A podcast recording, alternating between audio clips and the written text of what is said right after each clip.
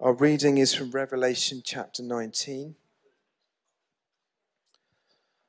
Uh, should be nice and easy to find. Flip to the back of the Bible and jump back three chapters.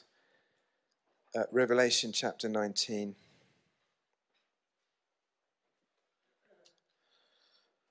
And we're starting at verse 1.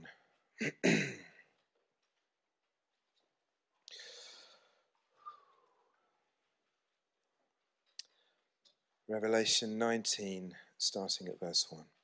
After this, I heard what seemed to be the loud voice of a great multitude in heaven, saying, Hallelujah! Salvation and glory and power to our God. For his judgments are true and just.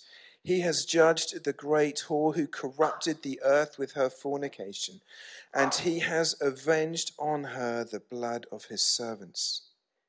Once more they said, Hallelujah! The smoke goes up from her forever and ever.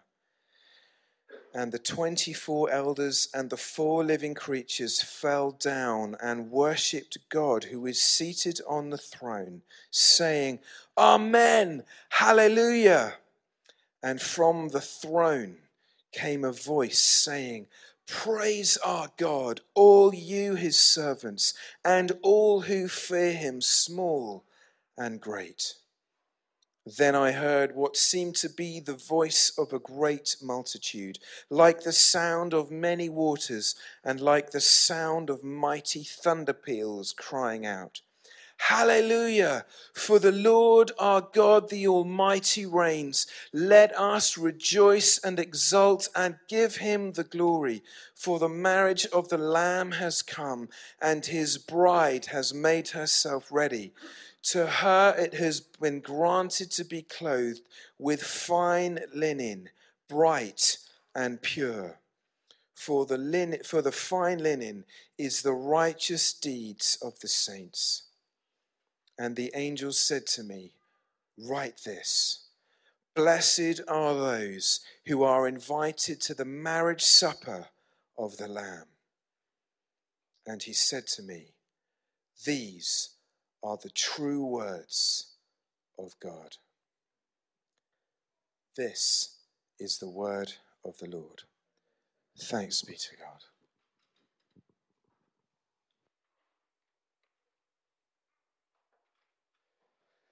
Beautiful. Let's pray, uh, shall we?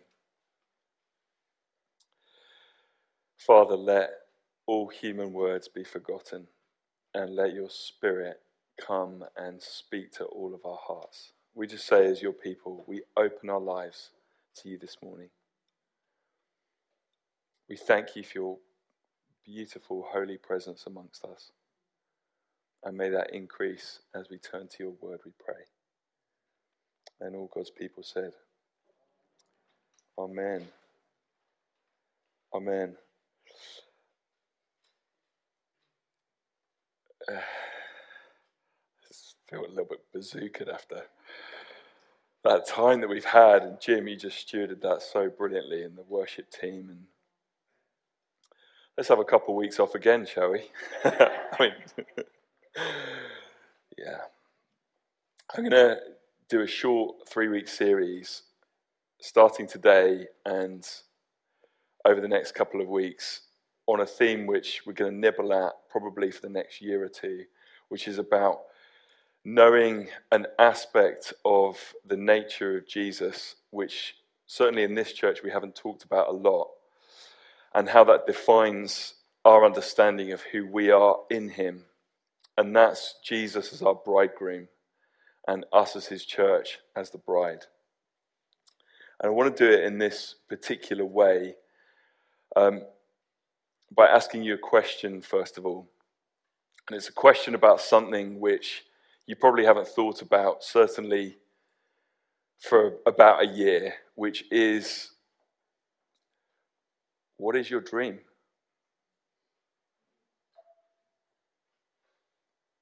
We've been at home, haven't we? We haven't been dreaming. And some have been eroded or some have been lost, perhaps. My question is what is your dream? What is our dream? As God's family here at Chank.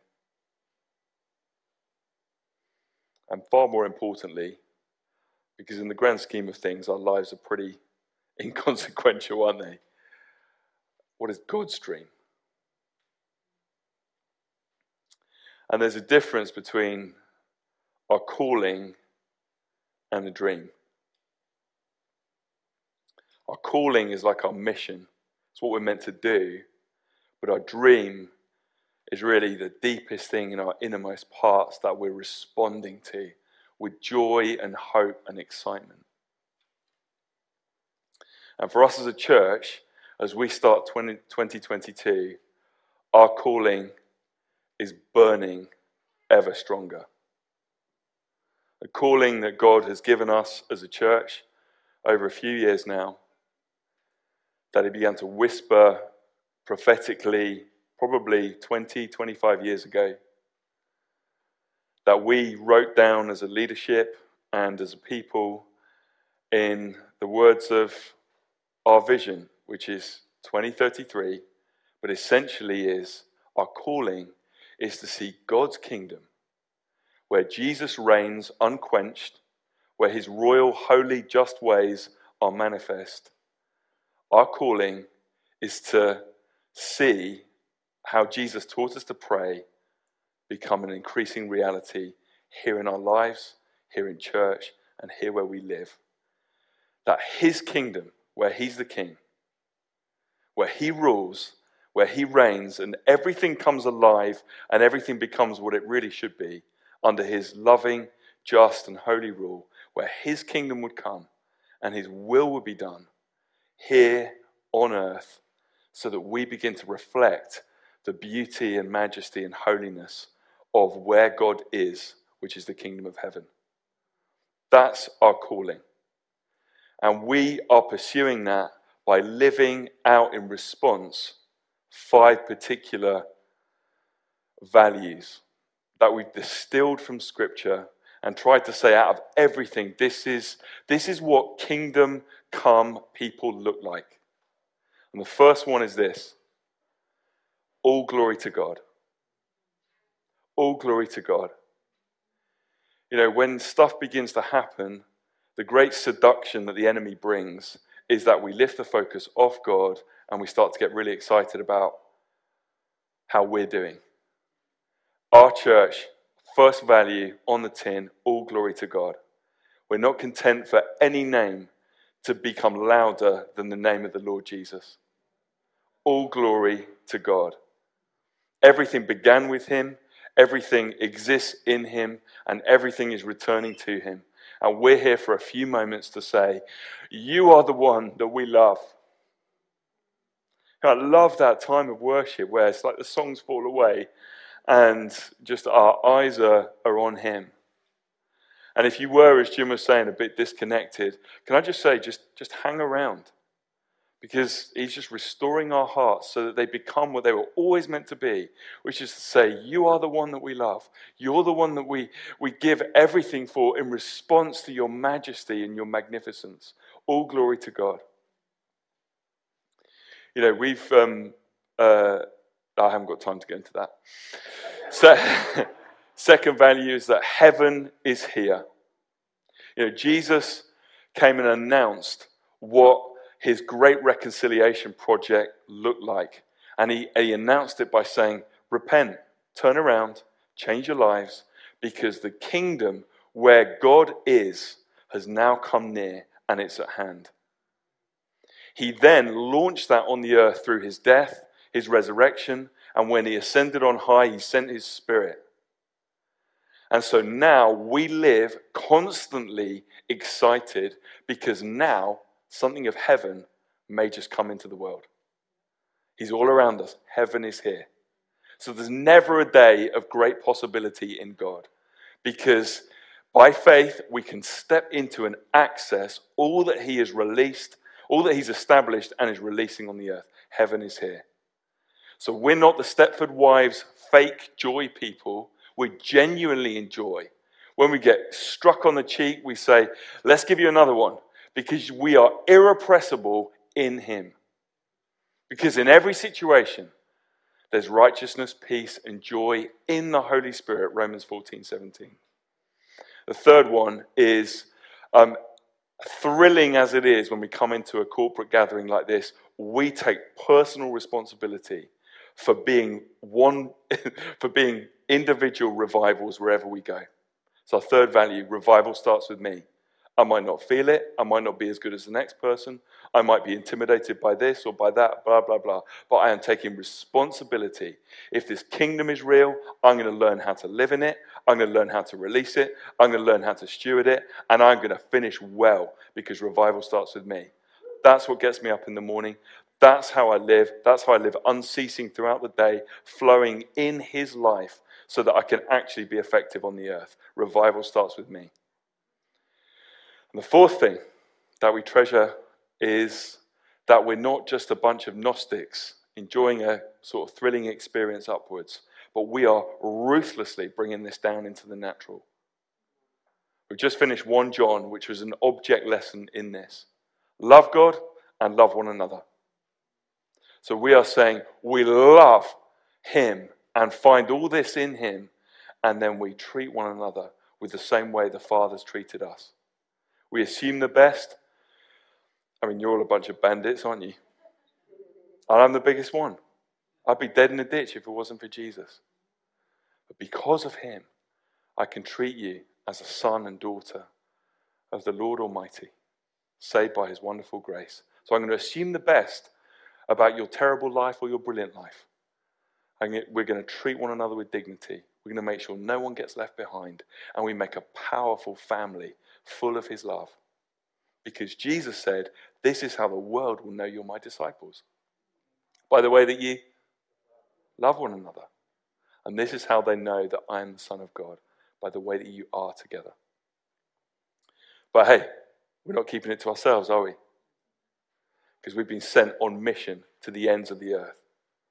We've been sent institutionally to the ends of this parish, where about seven or eight thousand people live and there aren't that many here today. So we've still got work to do. It's great news. We're passionate about Ashington, Washington, Wiston, and because the world is our parish, as that great Anglican John Wesley said, it was his followers who set up the Methodist Church, so I'm claiming him for one of ours. We're going to the ends of the earth, wherever the Lord leads us, that the whole earth, that the kingdom of this world will become the kingdom of our God until Jesus returns. That's our mission and our calling, but it's not our dream. Someone said to me about six or nine months ago, Southdown's awakening didn't quite work out as we expected. Uh, there's a lot of stuff going on in church. Looks like the dream is over. you know, it's lovely people do.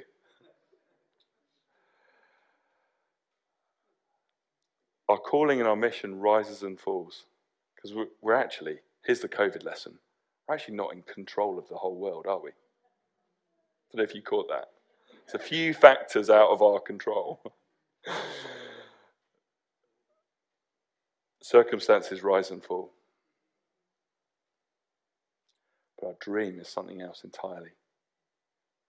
See, in the beginning, let's go to God's dream. In the beginning, an uncreated God a Father, a Son, and a Spirit with pure, holy love desired to create. To create creatures that they could lavish their sacrificial outpouring of love onto. Not because they desired a bunch of yellow minions, you know, you know, not to have a power play where they could have some, some followers, but because their love was so pure that it reached out and they desired to create and to create children that could live in a space where the uncreated could come together with the created and live together in partnership forever and ever and ever. And so in Genesis 1, God, in his image, the image of the Father, Son, and Spirit, makes human beings, male and female. And the crowning moment of this is that God breathes life into Adam and brings a bride to him. And they become one flesh. Genesis 2, verse 24. And this union of man and woman, of a son and his bride, this union were to live with the uncreated God in this incredible place called Eden, where heaven and earth could meet and they could be together forever and ever and ever. I just wanted to say we're banning Chilly's bottles because we haven't got a carpet. So, um, that's a joke. Um, and and the mandate of the son and the bride would be to steward the earth in partnership with the uncreated God and to be together forever and ever. And we know the story. They threw it away. They threw it away and turned to their own ways and their own devices. And so do, so do we, don't we? If anyone ever gets annoyed with Adam and Eve, well, just take a look under the bonnet because we, we, do, we go our own way and have turned our own ways and all of that. I'm going to go to the end in a minute, but God sent another son to, to reconcile and to restore what had been lost. And he was called the second Adam, the last Adam, 1 Corinthians calls him. And then all of history is straining to this day that we're going to read about now in Revelation chapter 19. And if you've got a Bible, open it and just turn to that. And if you haven't brought a Bible, then bring one next week. So I want us to be able to see it in the week what we read about on Sundays. And John, the beloved disciple of Jesus, sees 2,000 years ago this incredible vision of what God is doing on the earth, of what's going on in heaven, and towards the climax of this, we read this in chapter 19. After this, I heard what seemed to be the loud voice of a great multitude in heaven saying, Hallelujah! Salvation and glory and power to our God, for his judgments are true and just. Just pause there a minute. When we come to know God, our understanding needs to fit into his ways rather than trying to make him fit our understanding. And so, one of the highest expressions of worship is to say, Your judgments, the things that you value, Lord, your leadership, your precepts are true and just. Not whether they fit into my 21st century Western understanding of them. And heaven responds, it says, Your judgments are true and just. He has judged the great whore who corrupted the earth with her fornication. He's judged the demonic force of uncleanness that is corrupting all things. And what's interesting, fornication is picked out here, and we're going to see the flip side of what God is doing in a moment. Let's take a look in our own day. Isn't sex and the body just being defaced everywhere we turn at the moment? That's going to come to an end at some point. And isn't the pressure on biblical, holy Christians, isn't the temperature turning up on that? But don't worry, because he has avenged on her the blood of his servants. Where the pressure comes, there's a judgment and there's an end, and there is a finality to what God is doing. And once more they said, Hallelujah. The smoke goes up from her forever and ever. The judgments that God will, will make on the force of evil in the world will, will last forever and ever and ever. They'll never end, and they'll be final. And the 24 elders and the four living creatures fell down and worshiped God who's seated on the throne, saying, Amen. We agree with your leadership. We agree with your ways. Hallelujah. Praise the Lord. And from the throne came a voice saying, Praise our God, all you his servants, and all who fear him, small and great. Then I heard what seemed to be the voice of a great multitude, like the sound of many waters and like the sound of mighty thunder peals, crying out, Hallelujah, for the Lord our God, the Almighty reigns. Let us rejoice and exult and give him the glory, for the marriage of the Lamb has come. The marriage of the Lamb has come.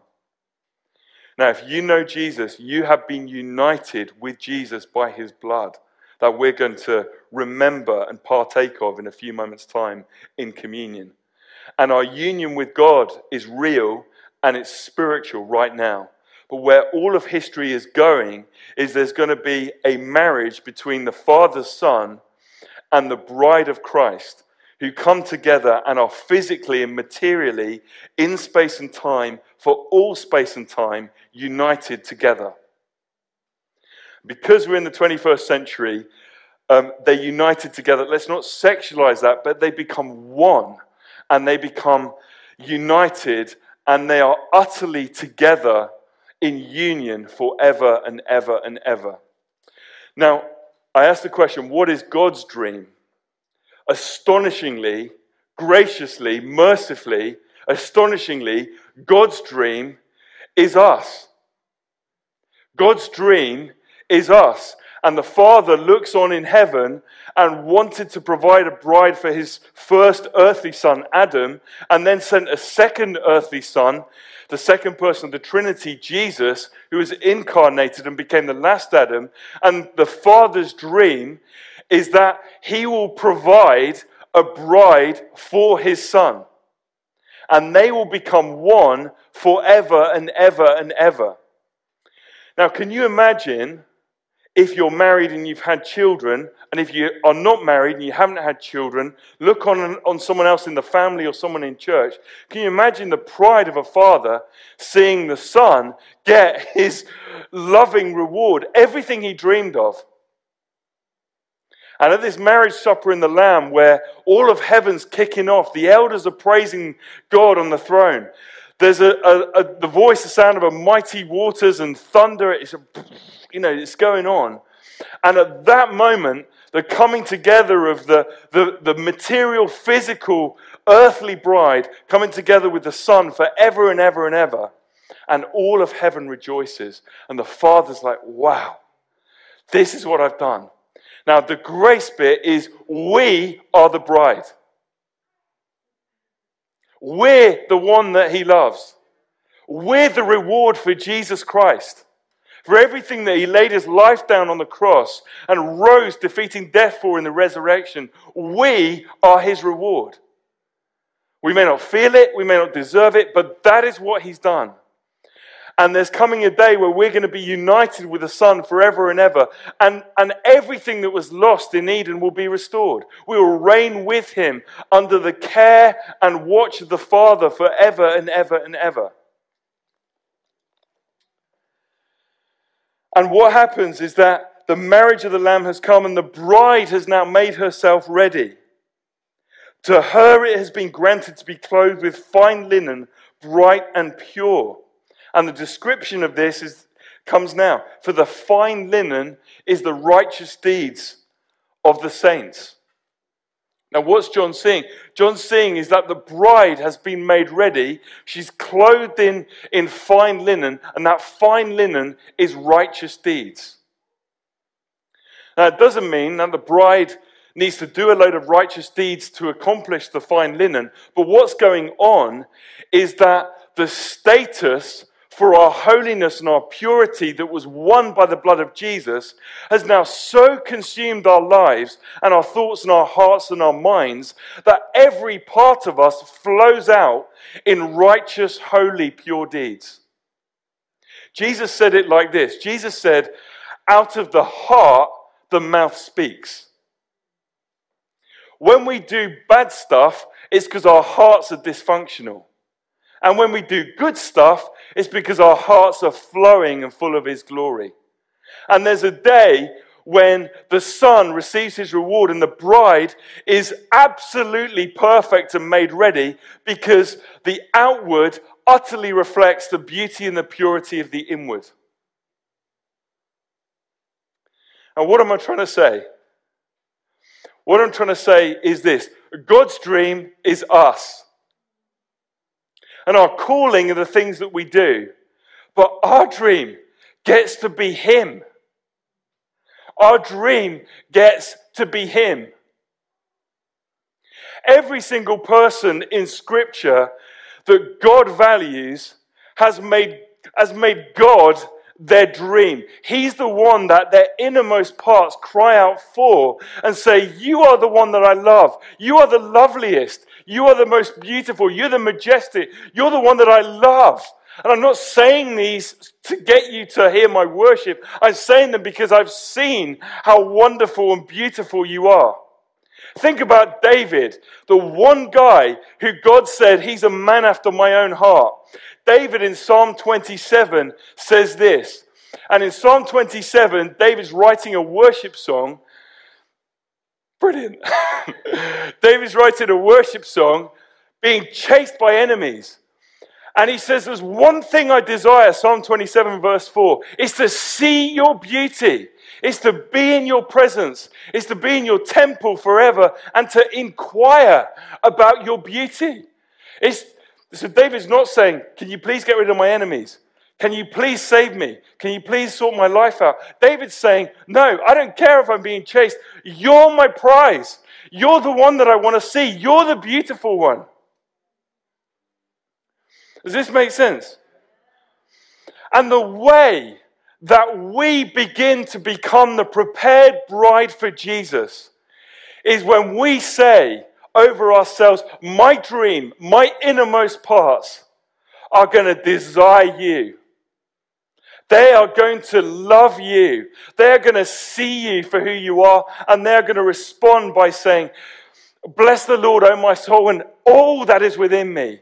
Bless his holy name in response to who he is. He's our prize. He's the pearl of great price that we sell everything for.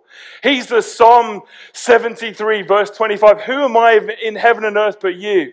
Is you and you alone.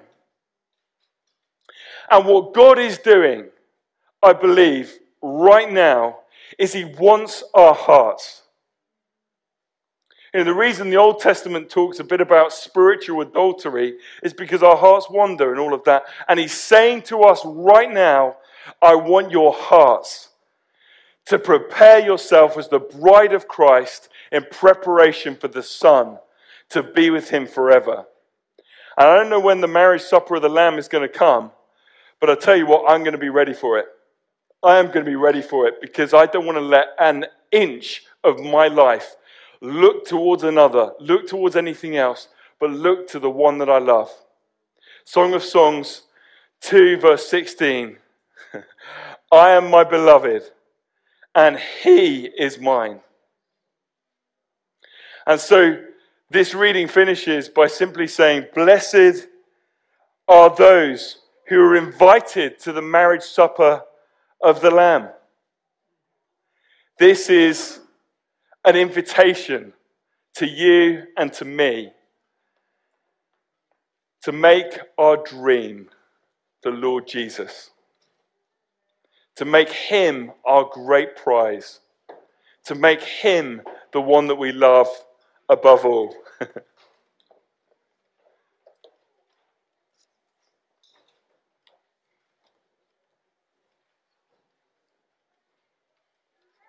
Is that all right?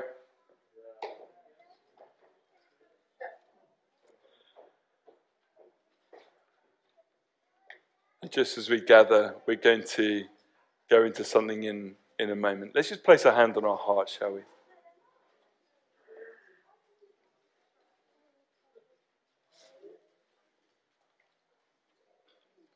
Who's getting ready? I'm getting prepared. I want the status that Jesus won for me on the cross to be an experiential, daily, gloomy Thursday morning reality every day that I genuinely love Him for who He is. That our deeds and our words will overflow from hearts which have been blitzed in response to who He is. You up for that? And all God's people said together, Amen.